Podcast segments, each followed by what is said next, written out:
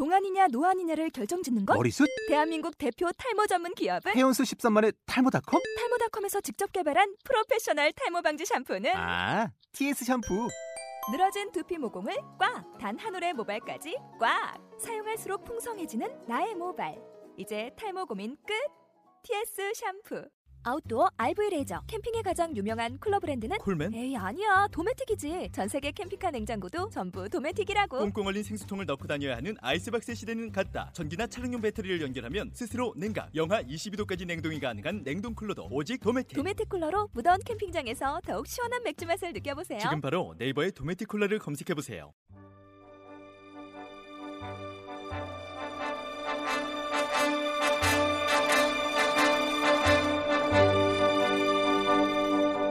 Non, rien de rien. Non, je ne regrette rien. Ni le bien qu'on m'a fait, ni le mal. Tout ça m'est bien égal. 안녕하세요. 순정 낭독의 유영진입니다. 저는 시 쓰는 사람이고요. 6개월 동안 고향 아름누리 도서관에서 순정 낭독이라는 제목의 낭독회를 진행하게 되었습니다. 오늘은 그 첫 방송인데요. 무척 떨리네요. 음, 저희 순정 낭독은 오로지 순정하게 문학만을 낭독하는 문학 중심 낭독회입니다. 그 첫 시간은 순도 높고 밀도 깊은 시로 많은 사람들에게 사랑받고 있는 이영주 시인의 낭독회를 준비했습니다.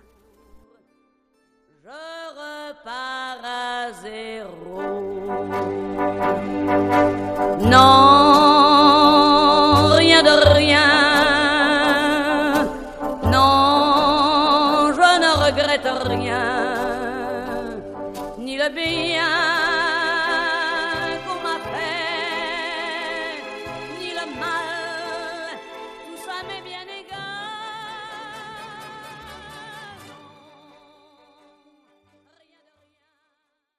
여기 보시면 굉장히 난간에 굉장히 폼 잡고 서 있는 여성 시인이 있는데 예, 굉장히 멋있는 사람이에요. 사진도 되게 멋있게 찍었죠.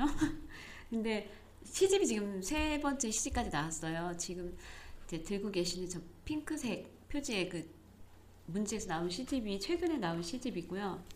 그리고 첫 번째 시집이 108번째 선에 이제 문학동네에서 나온 시집이 있고요. 네, 그리고 두 번째 시집이 민음사에서 나온 언니에게.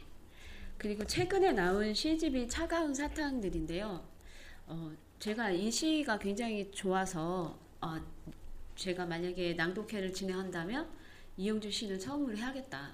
그리고 이제 시집이 나온 지도 얼마 안 됐고 그리고 아마 이 시집 이 시 낭독 오늘 순정 낭독을 어, 참여하러 오신 분들은 아마 다 알고 오셨겠지만 이, 이 낭독회는 오로지 책을 읽지 않으면 참석하실 수 없다고 굉장히 까다롭게 거의 단서를 붙여놨을 거예요. 네, 그래서 다들 읽고 오셨을 거라고 생각하고 보니까 굉장히 착실하게 착실하게 읽고 오신 그 표정들이에요. 굉장히 결연하게 나는 오늘 이 시를 꼭 낭독을 해야겠다라고 막 얼굴 얼굴에 딱 결기를 가지고 오신 분들도 몇 분 보이시고요. 네.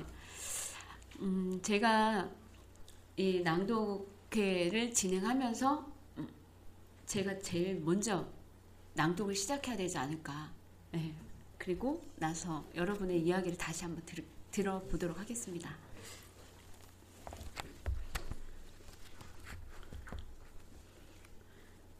제가 다, 아마 시집이요. 어, 세 권이 나왔지만 한 권 이상 읽어오기 해가지고 한 권만 읽고 한 권만 갖고 오신 분들도 있을 거예요. 그래서 혹시 책이 없으면 옆 사람하고 같이 보셔도 돼요. 네. 저는 이제 최근 시집 차가운 사탕들에 있는 시를 낭독을 하겠습니다. 음, 38페이지에 잠이라는 시가 있어요.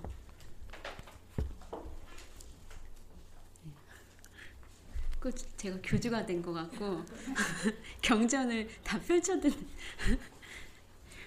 신자들 같으신 느낌이 막 듭니다. 예. 낭독하겠습니다. 잠 이영주 문이 언제 열릴지 모르니 담요를 덮읍시다. 담요가 좋아요. 무수한 총격과 해일이 덮치고 간 후에도 담요를. 우리는 어둠으로 밀려난 개떼처럼 열심히 기고 있습니다. 가고 가도 서로의 옆구리. 새로운 폐허의 시대가 도래한 것일까요? 우리는 서로의 뼈를 찾아 안으로 안으로 들어가고 있는 것입니다. 기차 안에서도 담요를 덮어요. 낯선 도시에 내릴 때에는 담요를 두르고 눈빛을 숨겨야 합니다. 이런 저녁에는 바람이 안으로 들어와 긴 울음뼈 하나 세우고 갈지도 몰라. 우리는 어둠 속에 남겨진 개떼처럼 배를 뒤집습니다. 반군과 정부군은 알 수 없지만 안쪽으로부터 싸움은 시작되고 있어요. 배를 까 뒤집고 등으로 진창을 기어가는 우리 몸 속에서부터 차갑게 가라앉고 있습니다. 방공호에서 담요를 나눠 덮고 우리는 바닥 밑에서 손을 잡습니다. 자도 자도 잠의 바깥. 모든 것이 무너져도 우리는 살아 있습니다. 담요를 둘러쓰고 영원히 끝나지 않은 이 허기 때문에. 이 시점에 박수가 나와야 되지 않나요? 아, 이- 이런 낭독, 이 낭독회 이렇습니다. 박수까지도 강요하는 굉장히 제 맘대로 낭독했네요. 어. 제가 어, 이 시를 음, 처음 읽었을 때 세월호 사고가 난 다음 날이었어요. 근데 저는 이 시를 읽고 이 시인이 꼭 무슨 예언을 한 거 아닌가? 막 그런 느낌도 들었는데 그러고 나서 한참 후에 어, 세월호에서 구출이 안 돼 아이들이 아무도 못 돌아왔잖아요. 근데 어, 음, 아이의 실신이 이렇게 인양이 되었을 때 어머니가 차가운 이렇게 들것에 실려가는 아이한테 우리 아이 추우니까 담요 좀 덮어줬으면 좋겠다고 그런 말을 하는 그 뉴스를 봤어요. 근데 이제 이 시를 읽고서 또 그 장면을 또 보니까 또 한 번에 이렇게 기분이 언짢지만 굉장히 충격적이면서 이 시가 또 생각이 나더라고요. 그래갖고 아 시인은 도대체 뭔가 무슨 무당인가? 근데 또 좋은 일을 맞추는 게 아니니까 어떻게 보면 되게 기분 나쁠 수도 있고 이거는 또 일을 맞춘 게 아니라 그냥 느낌을 쓴 것뿐인데 우연히 그런 사고가 또 있고 이영주 시인이 시집을 내고도 이제 많이 고민이 됐다고 하더라고요. 자기 시집에 너무 죽음이 많이 나와서 어, 가뜩이나 세- 사회도 이렇게 불안하고 지금 막 뒤숭숭한데 이런 시집이 과연 읽히는 게 맞나 싶을 정도로 그리고 팔리지도 않고 즐거움을 다 잃었잖아요. 우리가 그 일과 그 이후로 나누자면. 근데 저는 그럴 때일수록 이런 시를 읽으면서 드는 거는 위로인 것 같아요. 그 내 마음이 복잡하고 괴롭고 힘들 때, 어, 이 시를 읽으면, 아, 이런 감정이 있었지. 근데 그거를 발설하지 않고 그냥 꾹꾹 눌러 담고 있을 때 하고 이걸 한번 입으로 내서 소리내서 읽어보고 그런 생각을 어딘가에 날려 보낼 수 있는 계기를 마련해 주는 게 아닐까 시는 그런 생각이 들었거든요. 그래서 첫 번째 여는 시로 제가 이 시를 선택을 했습니다. 아, 음, 제가 제 소개는 잠깐 했는데 오늘 모이신 분들은 아마 다음 주에도 또 오셔야 될 거예요. 알고 계시죠? 예, 순, 순정 낭독의 룰인데 꼭 시를 읽고 와야 하고 두 번 다 참석해야 하고 그래서 아마 여기 앉아 계신 분들은 다음 주에도 한번 얼굴을 더 마주치실 수 있는 분들일 거예요. 그리고 저는 제가 제 마음대로 낭독해라고는 했지만 음, 아마 여기 오신 분들도 어, 어떻게든 내 마음대로 하는 걸 너에게 허락하노라 하고 오신 걸로 알고 예, 두 번의 진행을 제 마음대로 진행을 하겠습니다. 아, 좀 당황스러우실 수도 있지만 아, 지금은 이제 서로 자기소개하는 시간 이 시집을 제가 처음에 읽, 어, 읽기 시작하면서 내 느낌이 이렇다 얘기를 하면서 또 이제 제가 막 교주가 된 것처럼 이렇게 하십시오 저렇게 하십시오 했는데 어, 나 그런 발언 싫다 그런 느낌 싫으니까 이렇게 좀 해달라 하는 말도 하셔도 돼요. 네, 그러면 오른쪽부터 돌아가면서 그냥 이름 정도 아니면 뭐, 뭐 하고 있다 정도 그리고 여기 몇 분 시 쓰시는 분들도 오셨고요. 평론하시는 분도 오셨고 그렇지만 정체를 숨기고 싶다 그러면 말 안 하셔도 되고요. 하지만 또 이제 같이 이야기를 나누는데 더 풍성할 수 있으면 뭐 간단하게 자기소개 정도. 네. I am ground. 마이크를요 이렇게 양쪽에 놨는데 이쪽 분은 이 마이크를 쓰시면 다 줄이 갈 거예요. 네. 진짜 이렇게 마주 앉으니까 분위기 진짜 좋죠.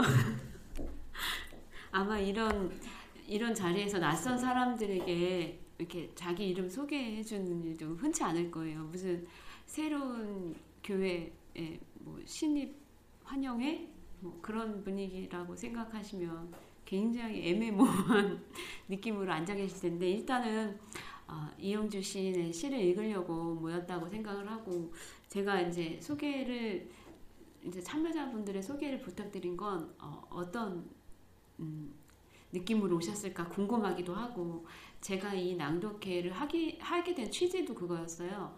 혼자서 집안에서 아니면 자기 책상에서 읽던 시를 전혀 모르는 낯선 독자들과 얼굴을 마주하고 앉았을 때 벌어지는 사태가 어떨까 그게 궁금하기도 하고 저는 이제 시를 쓰는 사람이니까 그게, 그게 굉장히 궁금하더라고요. 어떤 사람이 내가 좋아하는 시를 어떤 표정으로 어떻게 읽고 있을까.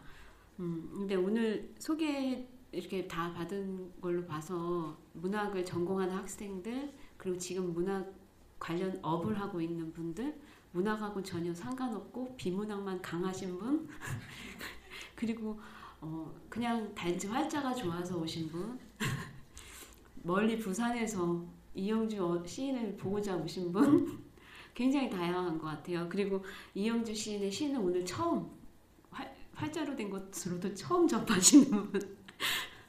이런 이런 약간 특이한 조합들이 벌어 이제 같이 만났을 때 벌어질 수 있는 일들 저는 전쟁은 없을 거란 생각을 해요. 너무 여러 가지 설왕설래하는 일들도 많고 요새 뉴스나 신문에도 그렇고 그리고 맨 마지막에 인사 김숙 선생님이 사회가 이렇게 불안하고 우울하고 어두운데 왜 굳이 이런 죽음의 이미지나 이런 게 있는 시를 꼭 읽어야 되나 그것도 좀 궁금하시잖아요. 그리고 왜 시인들이 이런 시를 쓰는지 그리고 아까 오셨던 선생님들 앉아 계신 그 일산에서 오셨다는 분 어, 어 저기 어머니들 손주가 3, 30개월이라고 그 좀 깜짝 놀랐어요. 그렇게 안 보이셔가지고 그리고 그런 어머니가 이용주 씨를 이렇게 읽고 오셨다는 것도 굉장히 저는 되게 신선하거든요. 네. 어쨌든 아 그러니까 이런 시를 또 아까 전에 그 서, 다른 또 선생님은 아 여기 다 젊은 분들만 오는 건데 내가 잘못 앉아 있는 것 같다고 비슷하게 앉아 계셨는데 또 약간 다른 발언을 하셨잖아요. 근데 그게 다 우리가 사, 속해 있는 사회나 세상인 것 같아요. 다양한 다양한 컨셉과 다양한 생각과 다양한 상황과 이렇게 처지에 놓여 있는 그런데 우리가 오늘은 여기에 그냥 시 읽겠다고 앉아 있는 거잖아요. 그리고 여기는 순정 낭독이기 때문에 참여자 모두 낭독을 하셔야 된다고 오늘 알고 오신 분도 있고요. 아니면 미리 다 알고 오신 다 오셨겠죠? 다 낭독을 하, 하셔야 글씨주문이세요? 저희 순정 낭독은 낭독을 하는 낭독회예요. 그래서 순정 낭독이에요. 맞고 지금 여러분이 하시는 이야기가 다 녹음이 되고 있고, 있거든요. 네.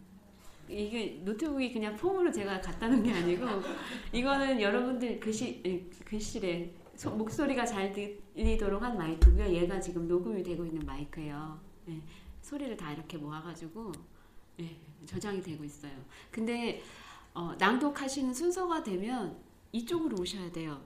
그래야지 음, 더 깨끗한 낭독을 녹음할 수 있기 때문에 그리고 여기 앉아 계시는 경험을 한번 해드리고 싶어서 낭독하실 때는 여기로 나와 달라고 제가 부탁을 할 건데 제 마음대로 하는 걸 허, 여기 오신 건 다 허했다고 생각을 할게요. 네. 이게 싫으면 다음 다음부터 이제 안 온다. 새로운 분들이 또 몰려오거든요. 그럼 또 그때 또 제 마음대로 할 거예요. 아마 순정 낭독에 꼬여서 왔는데 이게 무슨 순정이란 말이 원래 그래요. 굉장히 폭력적이죠. 네. 뭐 하나를 배제해야 순수해지지 않을까 싶은 생각도 들고요. 그 배제하는 건 오늘은 제 맘대로 하겠다. 낭독을 하기 싫어하지만 끌려 나와서 여기서 해보겠다. 그런 거를 허락했다고 저는 예, 알, 알고 계속 제 맘대로 진행하겠습니다. 그러면 간단한 자기 소개들을 하셨고 이름은 뭐 얘기했지만 다 기억 못 하실 거예요. 저도 마찬가지고 저는 그래도 참이 이 낭독의 진행자고 사회자랑 이름은 다 적어놨어요. 반장처럼 다 보고 누가 제일 떠드나 막 이런 거 체크하고 있습니다. 네. 그러면 음, 다들 책을 다 읽고 오셨다 그러고 아까 한 선생님만 유영진 시인의 땡땡땡 이거여서 유영진 시인의 시를 읽고 오셨다고 하시더라고요. 그러니까 유영진 시인의 시는 나중에 제가 따로 서, 선생님만의 낭독을 제가 듣겠습니다. 그러면 음, 각자 왜 왜 이 시를 읽고 싶은지 그런 이야기와 함께 어, 낭독할 시를 지금 다 준비하셨나요? 집에서부터 준비 안 하고 오신 금시초문이시라고 한 표정은 딱 한 분 있었거든요. 그분 빼고는 다 집에서부터 페이지 접어 오신 거 다 보여요. 네. 그러면 아까 전에 했던 순서대로 안지은 안지은 학생부터 네, 여기 앉을 수 있는 기회를 드릴게요. 이렇게 나오셔가지고 네. 막상 갑자기 숨이 멎을 듯한 어, 깜짝 놀랐어요. 깜짝 놀라셨죠? 네. 아 잠깐만요. 까, 아니 제가 첫 시간에 선물이라고 생각하고 아 이현주 씨는 오는 거를 말 안 하면서 오라고 했는데 저를 깜짝 깜짝 놀라시길 바라죠. 이걸 늦게 오라고 했는데 깨들어서 일단 이현주 씨는 왔다는 걸 알리고요. 아 그리고 지금은 안지혜 씨의 간증 시간이에요. 네. 되게 잘 왔네요, 딱 맞죠. 간증 시간을 딱 맞춰서 첫 번째 간증 순서예요. 안지은 학생 간증 있겠습니다. 자 어떤 시를 준비하셨고 왜 좋아하셨는지 얘기. 네, 어 저는 어 이 108번째 사내랑 아 그냥 사투리 쓸게요. 서울만 쓰니까 못 쓰겠다. 제가 전 대구에서 올라왔고요. 어 제가 108번째 사내랑 저 언니에게랑 차가운 사탕들을 다 읽었는데 어 저는 아까 전화를 받았을 때 이거 세 권 다 들고 가야 되나요? 물었는데 차가운 사탕들을 들고 오라고 해서 이것만 들고 왔는데 여기 다른 시집도 있어요. 네, 네, 그러니까요. 아 근데 어 저는 어, 차가운 사탕들에서 가장 처음에 있는 시인 아 선생님 말씀을 해주셔야 저 포즈를 취하는데 어, 어 정유석이라는 네, 어, 이 시 차가운 사탕들의 시를 시집을 여는 가장 첫 시인 정유석을 낭독하고 싶었고요. 어, 그 이유는 제가 첫 이렇게 우연찮게 또 처음 시작을 끊을 줄은 몰랐는데 어, 어, 제가 이 시를 낭독하고 싶은 이유는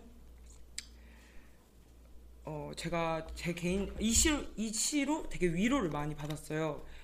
어, 특히 이제 뒤에 나오면 나간 떠나간 사람은 떠나가는 것에 의미가 있다. 그 남겨진 사람은 남겨진 것에 의미가 있다라는 이 두 말이 어 저는 되게 어, 떠나 가는 사람들을 되게 붙잡고 싶은 거에 많이 사로잡혀서 그렇게 살아왔는데 이제 결국은 감정이 복잡 복받쳐 올라오는. 그럼 일단 낭독을 들어볼까요? 네. 죄송해요. 제가 이 절대 연기가 아니고요. 연기가 아니고요. 연기 아닙니다. 간증이 수업의 시간에 딱 맞는 시를 준비해 오신 것 같아요. 네, 제가 연극 부 부장이긴 했지만 절대로 연기는 아니고요. 제가 종류석을 한번 네 낭독해 보겠습니다. 종류석 동굴 안에 주저앉아 물처럼 번져가고 있다. 돌이 자라난다. 마음이 추락하는 동안 공기를 닦고 있는 검은 손. 아무리 문질러도 이곳은 밝아지지 않는다. 한밤, 밤의 한가운데 떠나간 사람은 떠나가는 것에 의미가 있다. 흰 돌. 아무리 닦아도 너의 눈 속이 보이질 않아. 나는 일생을 그저 닦아낸다는 것. 남겨진 사람은 남겨진다는 것에 의미가 있다. 돌처럼 자라고 있다. 네.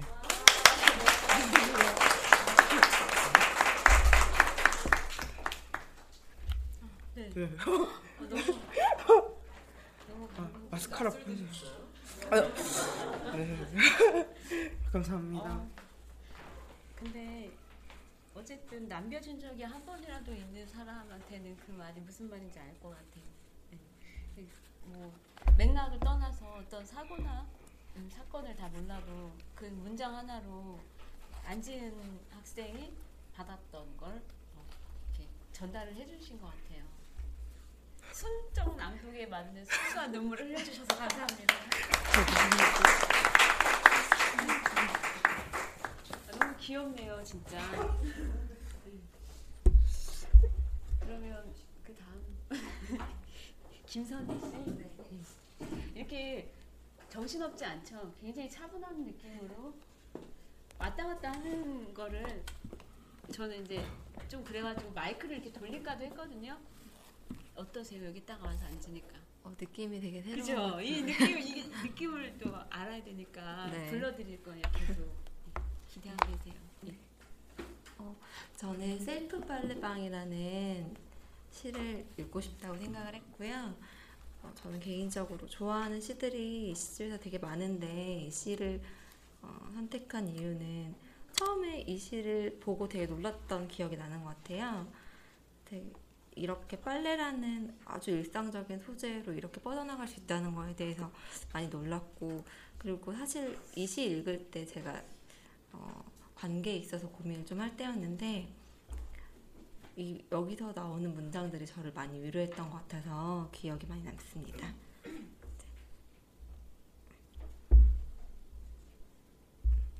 셀프 빨래방 빨래를 걷고 개고 창문을 닫는 너의 손에서 물이 뚝뚝 떨어집니다. 다른 행성으로 건너가다가 미끄러진 꿈 새벽에는 미열에 시달리고 답답하고 외롭다는 너의 중얼거림이 멍청해서 세탁기를 돌립니다. 금속성의 소리는 왜 이렇게 매혹적일까요? 새냄새 나는 새벽, 홀로 잠든 그림자를 만져봅니다. 흠뻑 젖어 있습니다. 가짜 털은 너무 춥지? 짐승을 잘 찢어야만 따뜻해진다니. 우리 사이가 너무 내밀하면 죽음과 가까워져. 이 새벽을 얼마나 더 침묵에 담가야 그 꿈으로 돌아갈 수 있을까요? 빛의 파편이 흩어진 꿈, 미끄러질 때마다 야행 짐승처럼 즉 이가 자랍니다. 멍청하게 외로울 때면 킁킁대는 그림자. 어느 과학자는 죽음이란 시간과 공간이 없는 곳에서는 존재하지 않는다고 합니다. 낯선 행성에서 너는 아주 오래전부터 납작해져 있었다는 걸 이렇게 내가 버린 시간과 공간 안에서 꿀 같은 대화는 불가능한 것일까요? 너는 슬픈 이야기는 듣고 싶지 않고 그림자는 슬픈 이야기만 하고 싶어서 우리는 매일매일 빨래를 돌립니다. 물이 뚝뚝 떨어지는 털을 말립니다.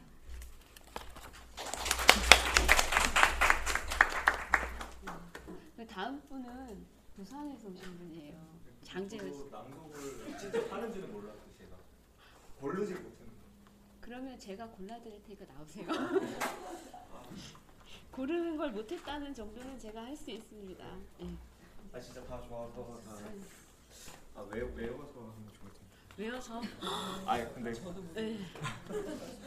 저는 네. 장재현 씨 이름을 기억을 하고 있어요. 제 트위터를 네. 해서 제 트위터 팔로우, 네. 팔로잉, 팔로 네, 마팔 네. 관계. 아 감사합니다. 그래서 네. 음, 부산에서부터 오셨다는 것 자체가 저는 굉장히 아. 어, 감동이고요. 아. 예. 다음 주까지 있어야 돼서. 예, 다음 아, 주까지. 그치. 저는 어, 장재현 씨한테 이 시를 아, 네. 이거 아시죠? 땡새가 예. 온다. 왠지 이 시를 낭독을 잘하실 것 아. 같아요. 제가 좋아하는 시거든요. 떨지 마시고. 아우 네. 네. 이거 대고 하면 되죠. 네. 아, 저 울, 우는 거 아니에요? 네, 그러면 제가 낭독을 해보겠습니다. 앵무새가 온다. 이영주. 음, 비가 새는 상자 안에 앉아 말을 합니다. 흠뻑 젖는 밤이면 냄새로도 글자를 읽을 수 있어요. 작은 아버지는 빠져나가는 살을 만지면서 미래에는 물이 되지 않겠다고 웅얼거리죠. 이럴 줄 알았으면 죽음을 공부해 둘 걸 그랬어요. 독한 냄새에 취해. 불을 닦습니다. 오랜 시간 나의 말만을, 말만 들으면서 귀가 망가진 나는 조금씩 깃털을 뽑아요. 상자 안에서 또박또박 말을 하고 싶은데 물의 얼굴을 만지는 불가능한 기분. 그런 밤은 창문이 흘러내리는 얇은 단면, 풍경의 안과 밖이 서로에게 스며듭니다. 나에게는 내가 있어 꼬리를 고추 세우며 단 한 명의 청취자가 입김을 불어넣네요. 저는 혼자 있습니다. 화요일은 월요일에 사람들이 목소리만 남기고 떠난 자리. 남은 깃털을 뽑으며 1인 방송을 시작합니다. 빗물에 둥둥 떠가는 의자에 앉아 냄새를 맡습니다.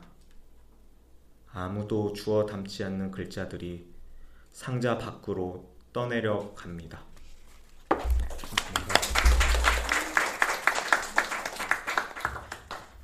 아, 말 시킬까봐 막 도망가는 것 같아. 근데 다음 주에도 또 와야 되니까 그때 또 멘트를 생각하시고 오시면 돼요. 예, 그 최 그 옆, 어, 최재림 씨. 아, 낭독을 즐겨 하신다고. 이분은 예, 혼자서 낭독을 녹음하시고 들어보신다고 하셨. 아. 아까 그랬던 것 같은데. 예, 그래서 그 네. 제가 읽을 시가 공중에서 사는 사람인데요. 아, 예, 예. 예전에 그 신보선 시인이 소리 연대라고 이제 어, 철답에서 아, 농성하시는 분들께 이제 어, 체- 어, 소설이나 이제 시들, 시들을 이제 낭독해서 그분들께 이제 들려 주, 그, 드리는 그런 프로젝트를 하고 있다는 걸 알게 돼서 그때 제가 그 김소연 시인의 평택이라는 시를 읽어서 그냥 음, 했는데 예, 그 신보선 시인이 이렇게 올리시고 이제 그때 최병승 울산에서 이제 네. 철탑에 올라가 계시던 최병승 씨가 그 저한테 이렇게 반응하시는 거 되게 신기하기도 하고 그랬거든요. 진짜 그래서 낭독의 예, 피드백을 받아 예, 감동 감화 받으셨네요. 예, 그렇죠. 어, 역시 그래서 이, 시- 시집을 읽, 으면서도 가장 눈에 들어왔고 또 지금이 아픈 시대다 보니까 음. 예. 더몇 페이지에 있는지 44페이지에 경전 44페이지랍니다. 네, 아, 확실히 여기 앉으니까 떨리네요. 그죠? 예. 44페이지 같이 공중에서 사는 사람. 우리는 원하지도 않는 깊이를 가지게 되었습니다. 땅으로 내려갈 수가 없네요. 보이지 않는 사람들과 싸우는 중입니다.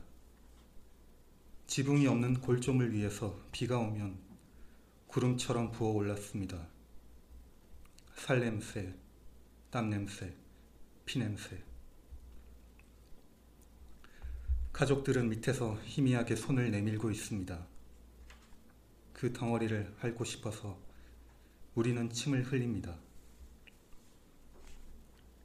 이 약취의 이름은 무엇일까요? 공중을 떠도는 망령을 향하여 조금씩 옮겨갑니다. 냄새들이 뼈처럼 단단해집니다. 상실감에 집중하면서 실패를 가장 실감나게 느끼면서 비가 올 때마다 노래를 불렀습니다. 집이란 지붕도 벽도 있어야 할 텐데요. 오로지 서로의 안쪽만 들여다보며 처음 느끼는 감촉에 살이 떨립니다. 어쩌면 지구란 얇은 판자 같은 것인지도 모르겠습니다. 조심스럽게 내려가지 않으면 실족할 수밖에 없는 구멍 뚫린 곳. 우리는 타오르지 않기 위해 노래를 불렀습니다. 무너진 골조물에 벽을 세우는 유일한 방법. 서서히 올라오는 저녁이 노래 바깥으로 흘러갑니다. 그림자를 길게 들이우며 우리는 냄새처럼 이 공중에서 화석이 될까요? 집이란 그런 것이지요. 벽이 있고 사라지기 전에 냄새의 이름도 알 수 있는 우리는 울지 않습니다. 그저 이마를 문지르고 머리뼈를 기대고 몸에서 몸으로 악취가 흘러가기를 우리는 남겨두고 노래가 내려가 떨고 있는 두 손을 핥아주기를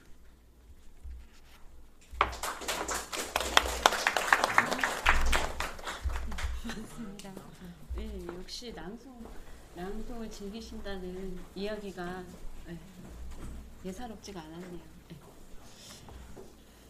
아, 이 공중에서 사는 사람 이, 이 시는요. 그 이 시 발표할 때 그 느낌도 제가 알고 있거든요. 이용주 씨가 이 시를 발표할 때 그때 철탑 농성 중이신 분이 단식 가신 채 계속 공중에서 살고 계시는 걸 보고 이영주 시인이 쓴 거를 기억을 해요. 근데 제가 시인이 없었다면 이런 얘기 그냥 다 물어볼 수도 없는데 이시 하나에 관련돼서만 물어볼게요. 이 시 저그최 최재림 씨가 굉장히 아까 전에도 잠깐 얘기를 하셨지만 그런 사회 사, 사회 상황이었을 때 이 시를 읽었었다. 그리고 지금도 사실 그렇게 좋은 사회 상황은 아니잖아요. 근데 이영주 시인 그때 썼을 때 어땠었는지 지금 이 시를 낭독을 간증하듯이 하셨는데 네. 아니 저도 오늘은 제가 듣기만 하면 된다고 해서 네. 준비 없이 왔는데 이렇게 아, 이, 시, 이 시에 들어오시네요. 네, 이 시에 대해서 얘기해 주세요. 잠깐. 그러니까 이 원래는 이 시를 쓸때 그 우리가 어 이제 아예 고유명사가 되어버린 어떤 분이 계시잖아요. 여자분인데 그분이 거의 300일 가까이 이, 위, 이 크레인 위에서 내려오지 않으셨잖아요. 그분 전에 수많은 동료가 크레인 위에 올라갔다가 많이 죽었어요. 사실 그때 어, 그분 전에 어떤 사건들을 접하면서 약간 그게 되게 좀 힘들더라고요. 그래서 어, 그때부터 뭔가 이걸 가지고 내가 어찌됐든 무슨 행동을 하든지 글을 쓰든지 해야 되는데 되게 좀 그러다가 이제 예, 표상처럼 이제 그분이 올라가서 오랫동안 안 내려오시는 바람에 이제 그때 이제 좀 본격적으로 써봐야겠다 이렇게 결심해서 좀 음. 쓰게 되시죠. 네. 아, 아 분위기 너무 무거워. 아, 저, 높고. 저도 저도 말 시켜놓고 이렇게까지 될지 몰랐는데 어, 일단은 어, 이 시가 좀 무거운 시였기도 하고 그리고 아까 전에 어떤 선생님이 이용주 시대 시집 차가운 사탕들을 보고 밝은 시니까 없나 찾아봤는데 점심 시간조차 밝지가 않다 하셨던 말이 떠오르면서 예, 그 그, 그 옆에 다음 선생님은 아까 성함을 얘기 안 해주시고 그냥 주부라고 하셨어요. 일산에 사시는 주부라고. 네. 네. 네. 낭독은요? 그러세요. 그럼 재미없으실 텐데. 여기 한번 서보면 진짜 재밌거든요. 그러면은 옆에 선생님은, 네. 역시 벌떡 일어나. 어, 위로가 필요한 친구 때문에 왔는데 친구는 사양을 하고 제가 대신 나와서 낭송을 하겠습니다. 사실 어, 죄송한 얘기지만 어, 주의 깊게 제가 읽어보지도 못하고 시집도 준비를 못 해왔는데 어, 그런 거 있죠 왜 이렇게 서점에 가서 그 수많은 이름도 모르는 그 시집들 앞에서 이렇게 고를 때는 이름을 보고 고르는 게 아니라 제목을 보고 고르잖아요. 그렇죠? 예. 그 제목을 보고 펼쳐서 그 제목이 들어있는 시를 먼저 이제 읽고 그 시가 마음에 들면 내가 선택을 해서 돈을 지불하고 사죠. 근데 그 과정까지가 사실은 굉장히 많이 힘들어요. 직접 돈을 주고 낯선 그 시인의 시를 시집을 한다는 거. 근데 저도 이제 그런 마음으로 지금 시집을 옆에 있는 그 분한테 이렇게 후룩 제목만 이제 읽고 이제 여기 섰는데 제가 이제 하나 골랐습니다. 제목만 보고. 음, 이 시를 고른 이유는 어, 제가 아, 16쪽에 있는 현기증을 앓는 고양이라는 시를 이제 제가 선택을 했는데 내용은 아직 잘 모르겠어요. 근데 어, 어, 이 시를 고른 이유는 제가 어, 이 일산 고양이들한테 밥을 주는 길고양이들의 엄마입니다. 그래서 한 3, 40마리 이제 밥을 주러 다녀요, 제가. 그러다 보니까 그 아이들이 이제 엄마 뱃속에서 막 나왔을 때부터 로드킬 당하고 죽고 그러고 그런 과정들을 굉장히 많이 한 3, 4년 동안 지켜보다 보니까 고양이라는 말만 나와도 이제 막 가슴이 벌렁거리고 그런데 하필 또 현기증을 앓는 고양이라는 이제 이 제목이 있어서 그냥 뚜악 어, 이제 일단 한번 읽어보겠습니다. 목소리가 되게 좋으셔서 아니에요. 떨리네요. 근데 여기 나오니까 현기증을 앓는 고양이. 내가 너무 멀어서 나는 벽 뒤로 돌아간다. 내 문장은 벽 뒤에서 시작되고 나는 수화기를 붙들고 있는 교환원처럼 너에게 끈질긴 인사를 한다. 얼마나 울었으면 등 뒤를 깎아버렸을까? 벼랑 속을 들여다보면 현기증이 난다. 모든 죄는 눈빛에서 시작되었다. 각자의 등짐 속에서 벼룩을 잡고 있는. 그대의 울음에 대해서는 아무 말도 할 수 없다. 누군가 비가 되지 못한 구름의 기억처럼. 나를 자꾸만 부른다면 이 세상 밖으로 빨리 달리는 다리가 되고 싶은 밤. 수화기를 들고 걷는다. 내가 버리지 못한 벌레처럼 천천히 기어갈 자세로. 외로운 자의 얼굴은 점점 길어진다. 통곡이 쏟아지는 장마철에는 벽 뒤에 침묵을 새긴다. 걷는다. 등뼈가 젖는다. 아, 읽으니까 정말 좋네요. 그죠? 예, 예. 이게 낭독의 맛인 것 같아요. 아, 예, 그, 예. 아주 착착 감깁니다. 예. 근데 선생님이 이시 내용을 전혀 모른다고 예. 하고서 읽으신 분 같지 않아요. 아 그래요? 어, 저도 예. 어, 다음도 다음 꼭, 예 네. 다음 분을 위해서 그리고 이제 한 말씀 더 드리면 길에 다니는 고양이들 너무 미워하지 마시고 사랑해 주세요. 감사합니다. 아, 예, 천혜수 선생님. 예. 예. 아까 전에 시인님께 죄송하지만 제가 접해보질 못해가지고요. 얼마나 글맛이 나게 읽을지는 모르겠지만, 네 얼마 전에 저는 이제 손녀딸 옷을 주로 만들어서 입혀요. 근데 바느질 같이 하시는 분들이 좀 젊은 분들인데, 아 어떤 남자를 보면 참 멋있고 가슴이 막 울렁거린다는 거예요. 그래서 나는 근데 나 아무리 멋진 남자를 봐도 가슴 울렁거리진 않은데 멋진 그 드라마 대사를 듣는다든가 그러면은 옛날 첫사랑이 뿅 가듯이 가슴이 그냥 울렁거리 그러더라. 제가 그런 얘기를 했더니 신기해 하더라고요. 그래서 얼마 전에 그 물소리에 기대어라는 그 강은교 시인의 시 한 구절을 보고서 갑자기 뻥 맞으면서 물소리 어떻게 기대었을까라는 생각을 했었거든요. 그래서 이제 지금은 잠깐 빌려서 왔는데요. 어, 가서 열심히 시인 시 보면서 어, 많이 행복해지도록 노력하겠습니다. 36쪽에요. 엎드려서 아, 이시 너무 좋아요. 피가 돌지 않는 다리를 쓰다듬었습니다. 손끝으로 번져오는 뜨거운 온기. 이것은 내 온도일까요? 증발해버린 어떤 피의 마지막 지점일까요? 고대 철학자는 하늘을 둘로 나누었습니다. 달 아래 세계에서는 무엇인가 자라고 죽음의 세계에서도 무엇인가 자랍니다. 그의 피는 점점 다리에서 벗어나 땅 속으로 스며듭니다. 먼 길을 떠난 적도 없는데 달 아래서 그저 열심히 모든 시간을 바쳐 자랄 뿐이었는데 엎드려 잠든 밤 나는 피가 돌지 않아 자라기를 멈춘 딱딱한 물체를 주무릅니다. 이 다리 안에서 이제 무엇이 흐를까요? 빛은 소멸하는 별 때문에 찾아온다고 합니다. 그가 폭발하는 시간이 되면 죽음의 세계에서도 빛이 자랄까요? 우리는 이쪽 하늘과 저쪽 하늘에서도 그저 자라는 것 뿐일까요?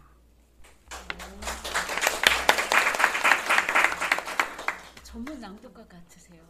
감사합니다. 저희 남편이 그러더라고요. 아, 쉬는 거 어려운데 뭘 좋아하냐고 그러죠. 그래서 소설 한 권을 당신 다 외우고 다닐 수 있어? 제가 그러죠. 시 한 편에 외우고 다닐 수 있고 시인님들이 쓰고 난 그 책을 펴는 그 순간에 그거 시인 게 아니라 그러죠. 내게 된다고. 내 해석이 따르는 거고 내 것이 되고 내 삶이 되는 거라고요. 이영주 시인님 트위터에서 이제 특친이거든요. 예, 예. 네, 제가 네, 자주 이렇게 글 올린 거 보고 있습니다. 그래서 음, 나이는 아마 제가 조금 먹은 것 같은데요. 생각은 젊습니다. 예. 다음 주에는 많이 보고 오겠습니다. 아, 예, 고맙습니다.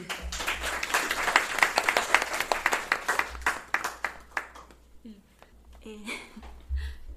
저는 오늘 이제 거의 대부분 차가운 사탕들이 채로 나왔으니까 다 그거를 여기까지 예, 다 사탕. 읽으실 것 같은데 사실 시집 세 권이 다 너무 좋아요.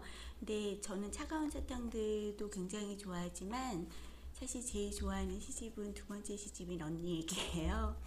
그리고 제가 오늘 읽을 시는 나의 인사라고 하는 시인데 이제 이 시를 읽으면 이제 그런 생각을 해요. 시인들이 시를 왜 쓸까라고 생각을 하면 굉장히 내성적인 사람들이 그래도 세상의 인사를 안녕하고 싶어서 시를 쓰는 거가 가장 이제 바탕에 깔려 있고 그 위에 이제 많은 것들이 올라간다고 생각을 하거든요.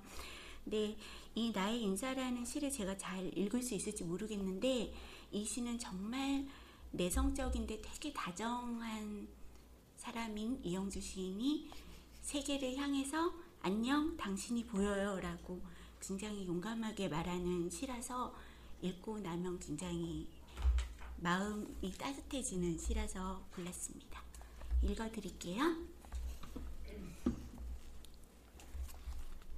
나의 인사. 당신이 보여요. 란 말은 아프리카식 안부 인사랍니다.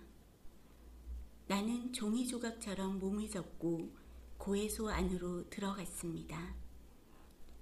촘촘한 구멍에 대고 무슨 인사를 하겠어요. 진짜 인생은 서른부터 시작되었습니다. 툭 붉어진 이마를 재단에 대고 기도의 공식을 외웠습니다. 나는 당신의 뚱뚱한 손가락에서 읽히고 싶은 사람. 아무도 나를 보지 않네요. 신을 선택할 사이도 없이 세상의 끝으로 갑니다. 풍경은 하나의 취향. 철책이 세워진 운동장. 왼쪽 뺨에 남은 손자국. 피 묻은 롤러스케이트. 장면만 남은 시간은 보속기도 몇 번이면 사라진답니다. 아, 그런데 당신은 단 한 번도 내게 인사를 하지 않네요. 고해소 쪽문을 손가, 손가락으로 두들기는 당신. 우주의 비밀은 당신 머리통에서 점점 새까매집니다. 봉인된 글자 안에 나를 두고 나옵니다. 무엇을 고백해야 할까요? 이제부터 나는 아무것도 상관없이 서른입니다. 젊은 예수는 목을 오른쪽으로 꺾고 내려가지 못할 바닥만 쳐다봅니다. 나는 예수의 아랫도리를 천천히 만져봅니다. 인사합니다. 안녕, 당신이 보여요. 나는 좀 더 친밀한 아프리카 취향입니다. 손등에서 햇빛의 투명한 뼈가 자라납니다.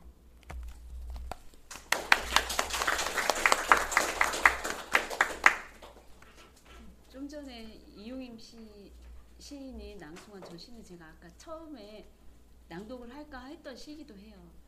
첫 인사로 근데 저는 잠을 선택을 했고 그래도 제가 제가 이렇게 좋아하는 시인데 아까 엎드려서라는 시도 그렇고 그 현기증을 앓는 고양이도 그렇고 제가 이렇게 낭독을 청했을 때 제가 읽었던 시인데 아 그거 좋아하시는 거 할 때 반가움 그런 게 있어요. 그 그런 거를 여러분들도 느끼셨 느끼실 것 같아요. 네. 그다음 김여름 선생님. 조금 떨리기도 하고요. 지금 유영진 시인의 의도대로 너무 착착 돼가는 것 같아서 좀 기분 좀 나쁘기도 하고 그러거든요. 조금 얘기 좀 하고 나서 할게요. 저도 어, 시인을 좀 몇몇 알긴 아는데요. 시인이 뭐 그렇게 친절한 사람은 아니라고 생각했어요. 그리고 시를 볼 때면 좀 너무 어, 생각을 해야 하고 소설은 읽, 글을 따라 읽으면 어떻게 감동이 오잖아요. 근데 시인은 어, 나를 괴롭히게 이걸 무슨 뜻인지 막 알아봐야 하고 막 이런 어려움이 조금 있는 것 같아요.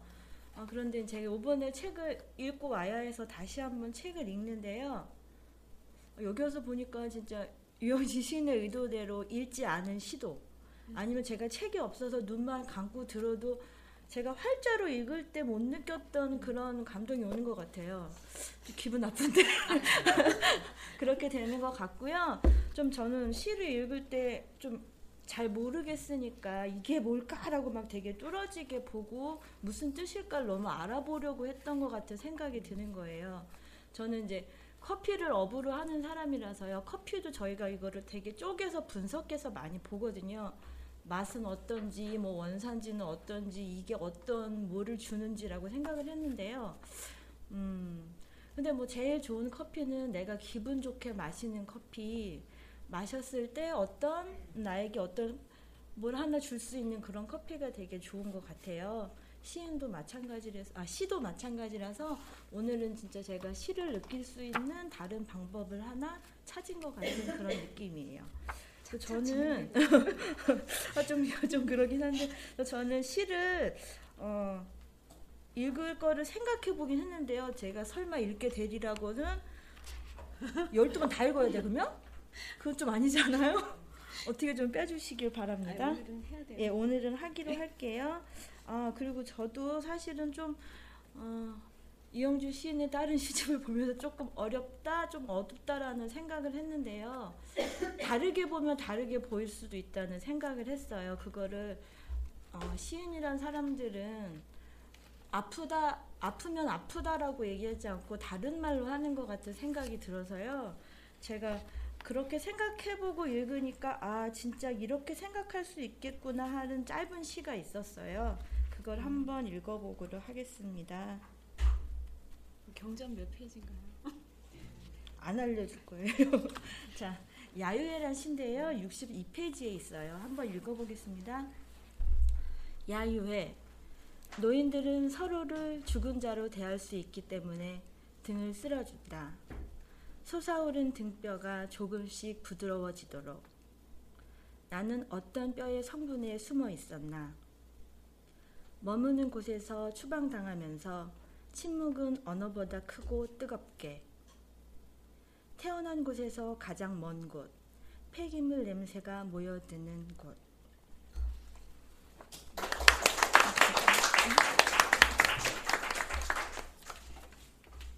어, 야유회라는 발랄한 제목의 시를 굉장히 어둡게 쓰셨지만 그걸 또 반전으로 굉장히 발랄하게 낭독을 해주셨어요.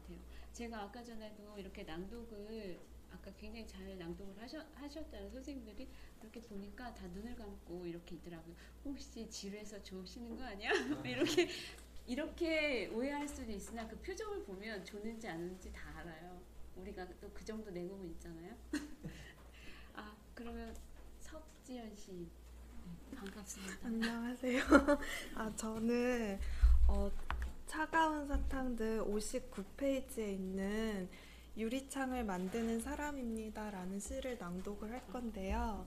네, 제가 이 시에 대한 약간 좀 기억에 남는 일이 있어서 제가 이제 신촌에 이제 연세대학교 앞에 독수리 다방이라는 이제 카페가 있어요. 옛날에는 아직도 있어요?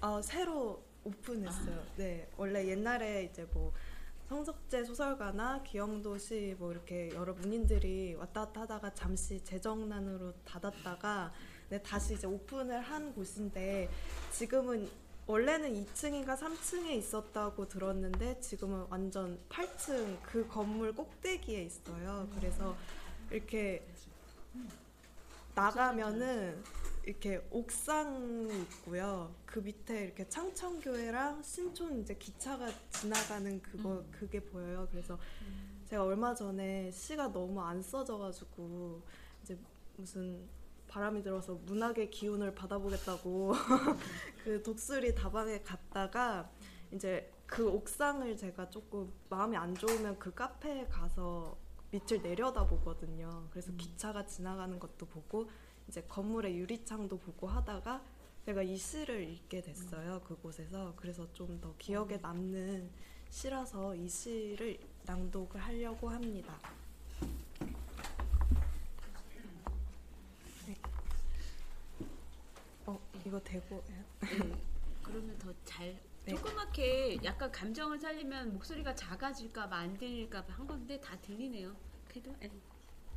유리창을 만드는 사람입니다. 옥상 난간을 붙들고 내려다 봅니다. 어느새 나는 이렇게 많은 계단을 올라온 것일까요? 갈 곳이 없어서요. 푸른 냄새가 날 것 같은 빛을 향했을 뿐입니다. 도시락을 먹고 잠깐 위를 올려다 볼 때마다 하나씩 하나씩 나는 유리창을 만드는 사람입니다. 가장 깊은 곳을 들여다보는 시간. 창을 옮기면 투명한 화학식 모든 풍경이 경계 없이 흘러갑니다.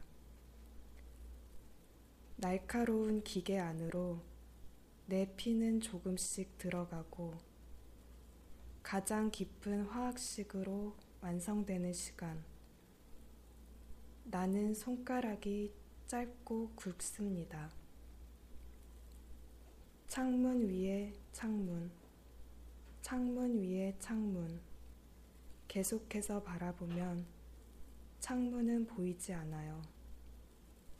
어느 정도의 지평선을 넘으면 고유의 빛으로 불투명해지는 우주처럼 나는 점심시간이면 창 안쪽을 보기 위해 빛을 쫓아갑니다. 잠깐씩 계단을 올라갑니다. 바라볼 곳이 없어서요.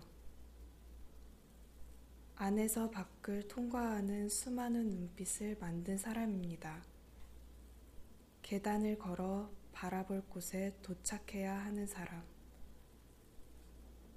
나는 난간에서 밑으로 밑으로 떨어집니다. 높이 올라갈수록 바닥에 닿는 기분은 무엇일까요? 바라보기 위해 유리창을 만들었습니다. 내 피를 먹고 무럭무럭 자란 기계들. 더욱 투명하고 찬란한 풍경의 탄생. 참을 수 없이 비린내가 나요. 잠들 곳이 없어서요. 높이 한번 떠오르고 싶어서요. 감사합니다.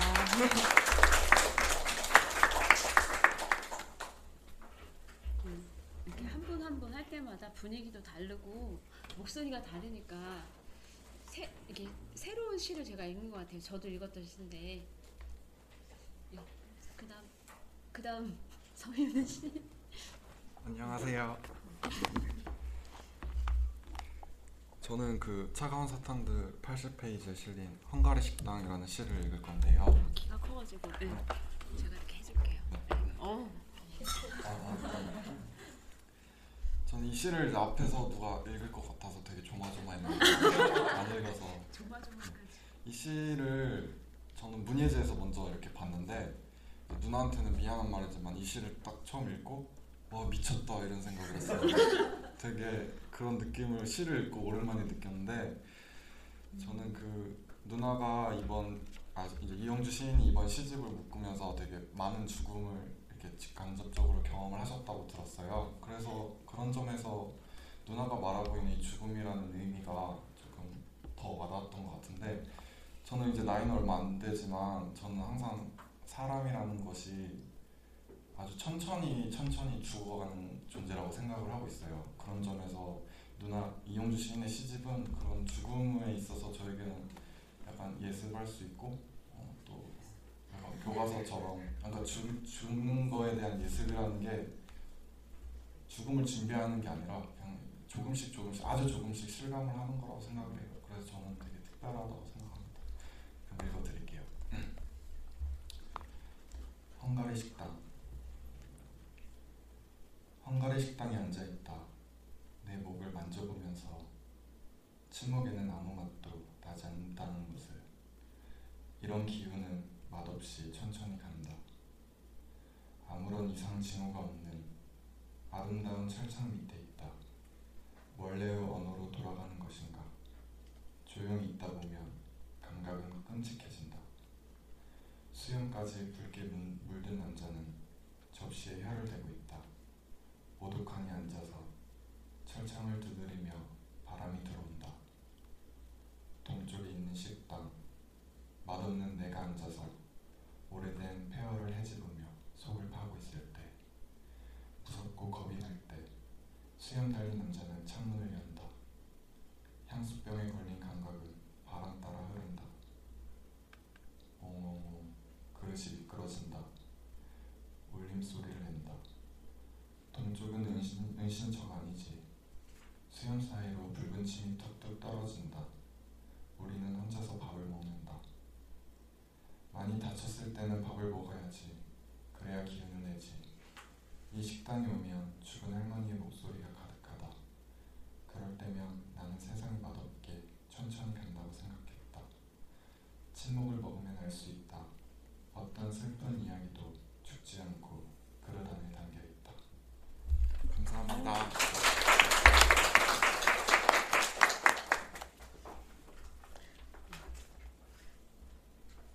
서윤우 시인처럼 아 내가 이거 읽으려고 준비했는데 아무도 안, 읽, 안 읽어서 다행이다 라고 생각하시는 분들이 계속 계시네요 박주림 선생님 네. 맞나요? 제가 이름을 소개 안 시켜주면 안 좋았는데 어떠, 어떠셨어요? 계속 이렇게 낭독을 아, 들으시면? 네. 저는 이제 첫째는 책이 없었고요.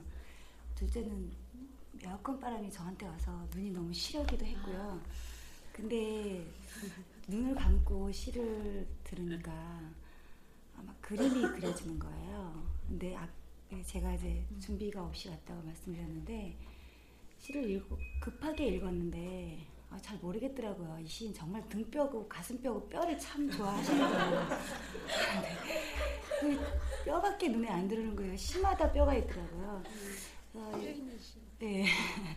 그래서 그렇게밖에 생각 안 했는데 이제 눈을 감고 이렇게 생각을 하면서 이 시를 낭독하는 걸 들으니까 그 뼈는 다 안 들리고 그림이 막 그려지면서 시가 이해가 잘 되더라고요. 근데 제가 최근에 뭐 이렇게 책을 읽은 데서 나이가 들수록 글자를 읽는 것보다 듣는 게 잘 이해가 된다는데 오늘 정말 그렇게 시가 이해가 잘 될 수가 없어요. 아, 제 나이가 들고 있습니다.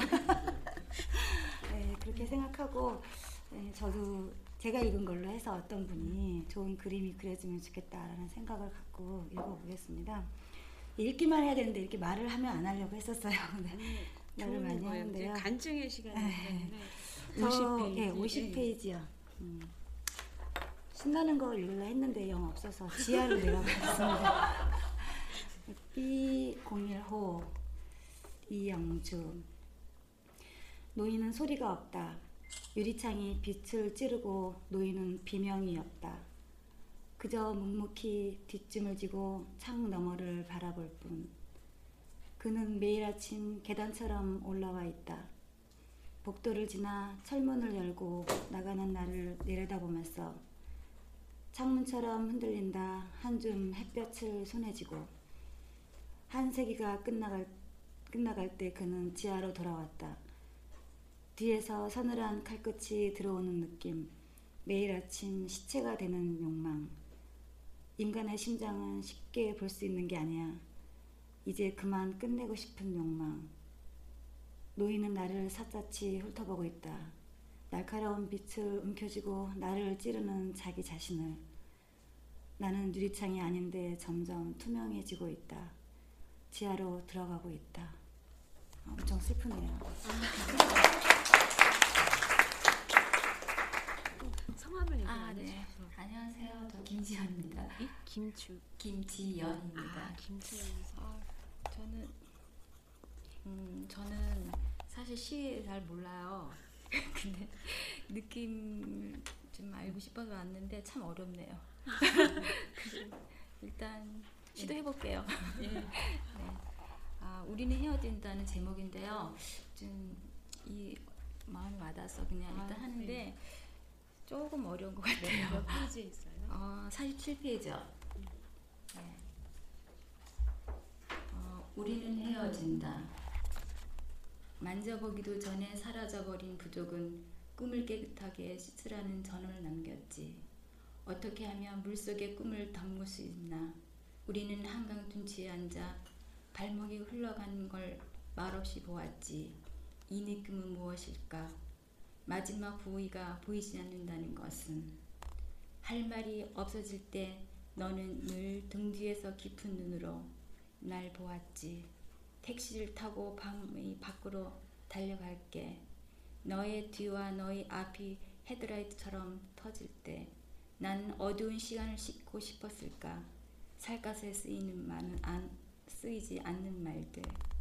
물속으로 들어가고 싶었을까? 밤새도록 조용히 서 있을 것만 같았어.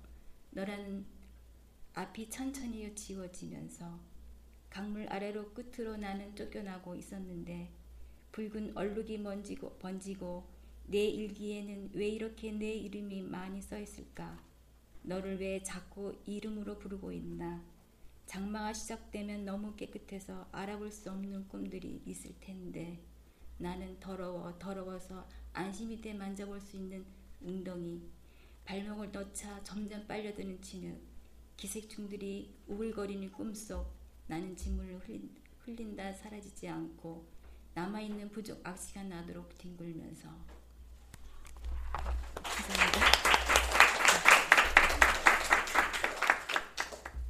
사실 이렇게 나와서 낭독을 한다는 게 쉬운 일은 아닐 거라고 생각해요. 그리고 한 번도 이렇게 낭독 을 혼자 해본 적이 없다 그러면 근데 다 오신 분들마다 뭔가 느낌에 사로잡혀서 저의 계획대로 착착 어, 바로 이렇게 계획대로 착착 부르지 않아도 올라오시는 예. 금문돌 선 금문돌 선생님 예. 네. 아이고 안- 아 이- 이 오면서 이렇게 가슴이 떨리고 낭독을 못할 것 같고 막 그랬는데 저도 제 시를 낭독하면 어쩌나 걱정을 했는데 아무도 안 했어요. 어, 64쪽에 있는 친밀하게인데요. 아, 제가. 최근에 굉장히 관계에서 어려움을 겪었거든요. 그 관계가 뒤틀리면서 그 그의 욕망과 그 어둠과 이런 것들 때문에 아, 저 친밀하게라는 게 뭘까? 인간과 인간이 만나는 건 뭘까? 이런 의미에 대해서 제가 이렇게 마음 깊숙이 한 몇 개월 동안 앓고 있었는데 이 시를 보면서 이 시를 보니까 제가 이렇게 우- 마음이 움직였던 그런 느낌이 들었어요. 읽어보겠습니다. 친밀하게 어릴 적 이모는 애인을 만나려고 공동묘지로 가는 여자 이름을 말해 주었습니다. 애인의 얼굴을 감쌌던 삼배천 귀퉁이를 잘라서 늘 품에 넣어 가지고 다닌다고요. 떠났다는 사실이 마치 자기 삶과 같아서요. 한여름 저는 너무 더워서 삼배 이불을 덮고 자곤 했어요. 이모는 여름에는 무서운 꿈과 친해지고 꿈속의 유령들에게 한 명 한명 이름을 불러주어야 한다고 했죠. 기하학적인 도형으로 만들어진 매일 바뀌는 그녀의 이름은 어떻게 바라보아야 합니까? 내 옆에서 잠이 들고 내 곁에서 잠을 끌고 가는 아름다운 형태의 그것을 저는 더운 밤이면 삼배 이불 위로 침을 흘리고 축축하게 젖은 이불은 자꾸만 발밑으로 내려갑니다. 문 밖까지 흘러가면 애인의 얼굴 수건이 한 구석에 잘 개켜져 있어요. 저는 자꾸만 맨발이 되고요. 발바닥에는 푸른 피가 돌고 이상하게 잠이 들면 구름을 만질 수 있다는 희망이 들었습니다. 우리가 가진 감각 이상을 죽은 애인의 이름 안에서 발견할 수 있다는 것을요. 어떤 사물도 만질 수 없다고 하는 없다고는 생각하지 않아요. 다만 불탄 나무 밑에서 손가락이 길어지고 발가락이 뾰족해지는 유령 같은 애인이 된 차. 삼배 이불을 덮고 배를 슬슬 문지르면 서늘한 바람이 들어오게 됩니다. 너무 더울 때는 맨발로 시간 밖으로 갑니다. 떠나는 길목에서 이모가 울고 있습니다. 무서운 현실과 친해져야만 합니다.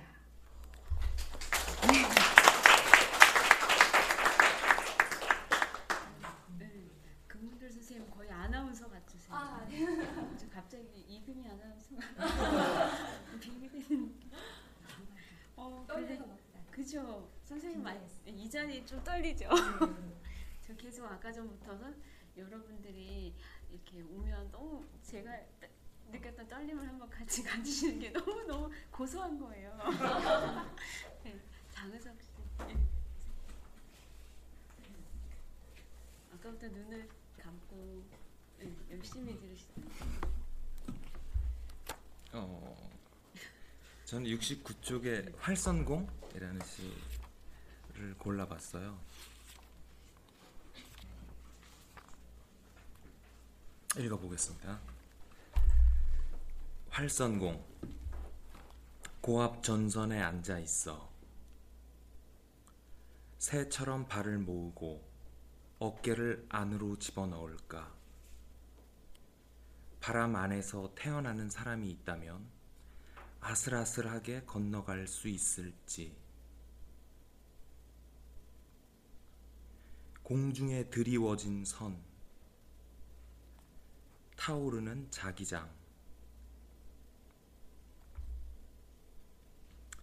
나는 위로 올라와 지상에서 떠도는 목소리를 들어 전도체를 타고 흘러다니면 이상한 음악이 되는 사물들이 숨을 죽이고 조금씩 잘려나가는 순간 나는 현기증을 앓고 있지.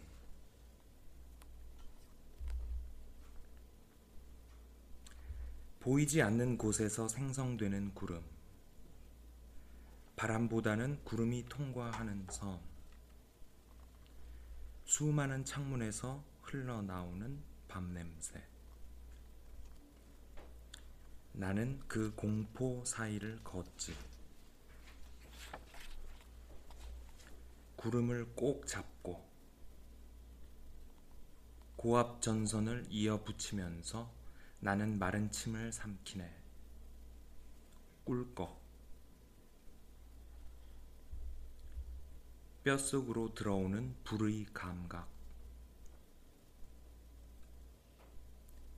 어느 순간 바람 안에서 재가 된다면 바닥보다 더 깊은 밑으로 떨어지고 싶다. 아무 감각도 느끼지 못하는 흩어지는 것이 되고 싶다. 내가 가진 재주는 허공에서 선을 타는 것. 위로 올라와 현기증을 앓는 것.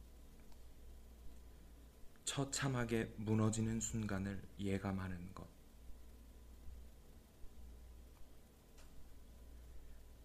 새들이 전선에 모여 어느 활선공이 가장 아름다운 음악을 만드는지 듣고 있네.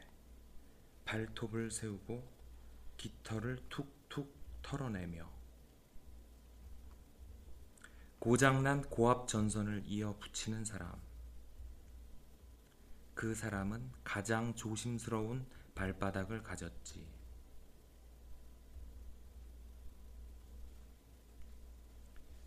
공중에 걸쳐 있는 발바닥에서 음악이 시작되고 있다. 울고 있다.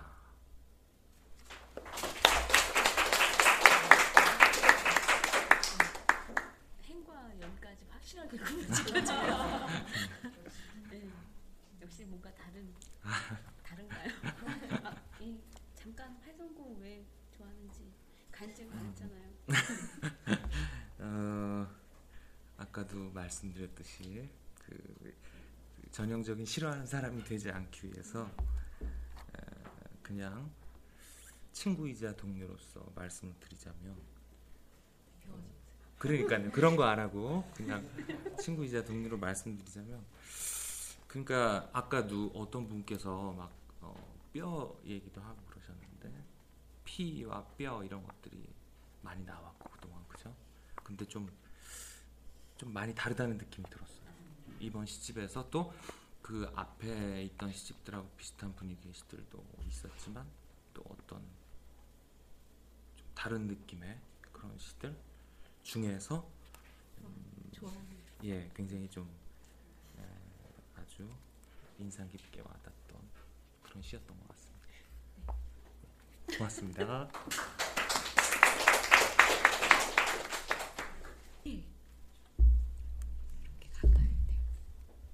저는 김숙이고요. 저 도서관에 언니네 이거 언니 얘기밖에 없더라고요. 그래서 이거 여기 읽었는데 아까 집에서 읽었을 때는 너무 어둡고 칙칙하고 그래서 여기도 와 계시지만 그랬는데요. 그냥 이렇게 문장으로 와, 탁 와, 와닿는 게 있어서 읽어볼게요. 그리고 제가 이거 읽으면서 아침에 왜 겨울 같은 데는 출근할 때 저희가 7시에 출근하는데 출근할 때 아파트에 이렇게 나가다 보면은 출근길에 그 아파트가 그 하늘하고 하늘 위에 푸른빛 돌면서 바닷속에 잠긴 느낌이 들었었거든요. 제가 그 생각이 이 시를 읽으면서 겹쳐 오버랩 됐어요. 그래서 이 시를 제가 선택했고요. 어, 언니에게 18페이지에 저무는 사람 이영주 태어나면서부터 우린 저무는 사람들 생일은 미리 말해주지 못 말해주지 아니 말해주자 이 노안 때문에 잘 그래요. 젖은 바람 부는 계절에는 얼굴을 보고 이야기하자. 머리를 빡빡 민 사람이 오랫동안 편지를 쓴다. 몸을 보니 여자였구나. 상점 주인은 창밖에 간편을 세다가 저무는 사람. 단 한 명의 노파도 없는 비 오는 골목으로 음악을 흘러보낸다. 지느러미를 감추고 들어와야 해. 여자인 줄 알았는데 그림자를 보니 물고기구나. 상점에는 푸른 비늘이 가득 찬다. 그녀가 달력을 넘기는 동안 천장에서 물이 새고 있다. 노파를 보고 싶은 계절이야. 생일을 견디며 물고기, 물고기들이 모서리에 지느러미를 비빈다. 태어나면서부터 우린 비린내를 풍기는 물건들. 물고기인 줄 알았는데 장화를 벗고 보니 딱딱한 계단이구나. 그녀는 문 밖에 발들을 바라보다 밤늦도록 저문다. 고무장화를 신자. 태풍이 오기 전에 생일을 미리 말하자.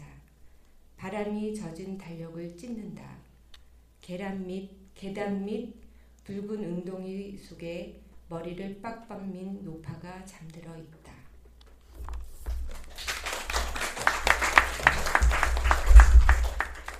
와서 자기 소개 안 했는데 네, 잠깐 안녕하세요.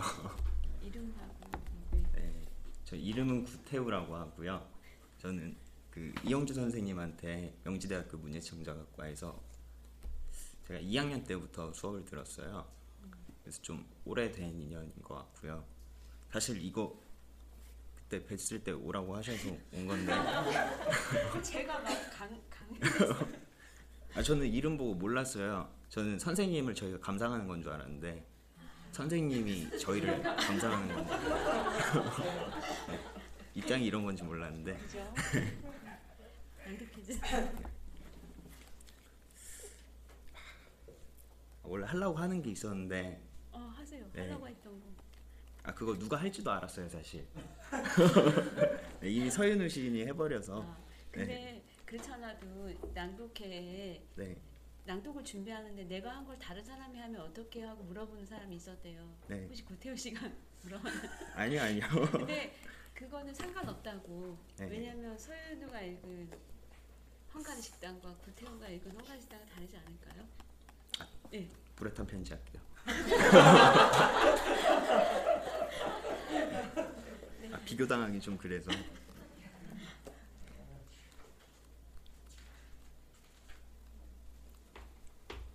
페이지예요?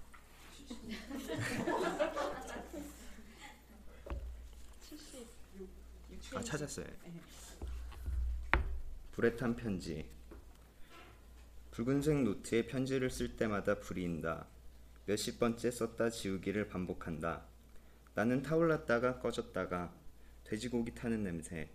녹색 조명을 켰다 껐다. 눈썹이 떨어진다. 편지를 쓰면 먼 곳이 있는 빛이 더 잘 보인다. 너의 눈이 타는 냄새. 벽돌에 올려 고기를 굽고 애인을 만나고 싶어 관 속을 열어보는 사람이 있다. 텅텅 빈 묘지를 가꾼다고 삽자루를 꽉 쥘 때 너는 흐른다. 혀를 씹을 때 탄맛이 난다. 푸르게 돋아나는 잡초들을 뜯고 뜯고 이제 구멍 좀 그만 파. 자꾸 불길이 올라온다. 너를 이해할 수 없어서 히라버를 베껴 쓴다. 도서관에는 탄내가 가득하다. 두꺼운 책이 좋아서 꼭 끌어안는다. 모두가 부서져 잔잔하게 흩어진다. 너를 이해할 수 없어서 편지를 펼치고 통째로 외운다. 너를 만나려고 다 익은 벽돌을 뺐다. 모든 것이 타고 남은 뼈. 뼈를 이해할 수 없어서 불을 질렀지. 불길 속에서 뼈를 외우기 시작했다. 통째로 한꺼번에 외우기 시작했어. 붉은색 노트를 펼치고 혼자 씹던 마지막 살점을 내뱉고 나는 편지 안으로 걸어 들어간다. 굵은 펜을 새로 샀다. 바비큐처럼 등이 타고 있다. 죽은 다음 꿈으로 살아가는 기억들이 있지. 오늘은 불씨, 네가 있다. 내가 있구나.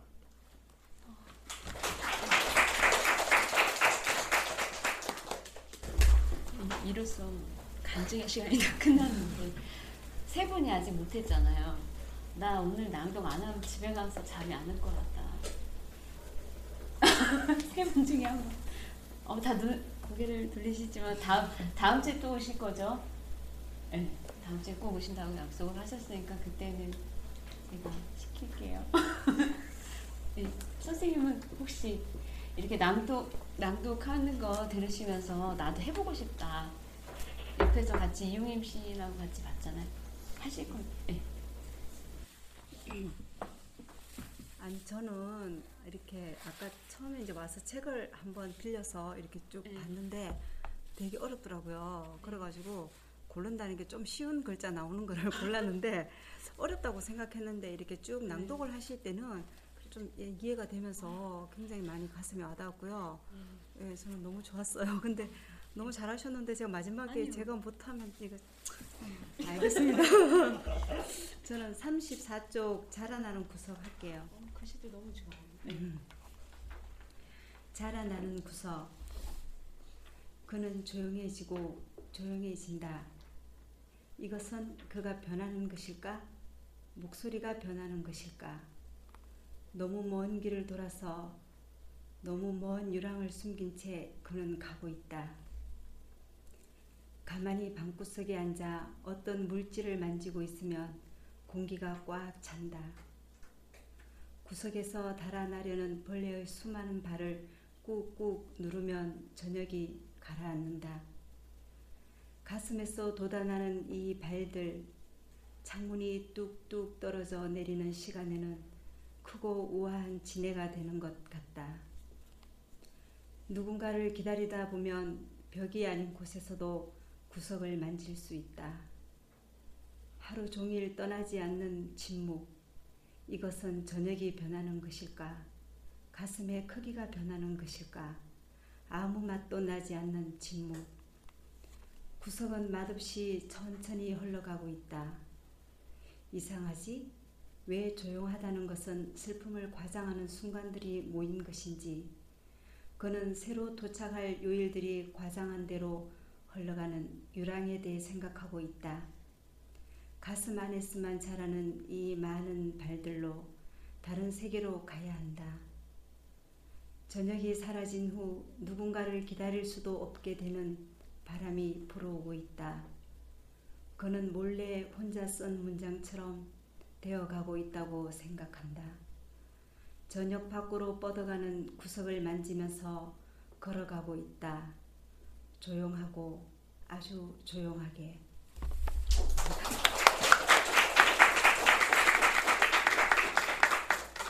어, 나오시지 않았으면 큰일 날 뻔했어요, 진짜. 집에 가서 잠 안 오셨을 것 같아요. 너무 잘 해주셔서. 네.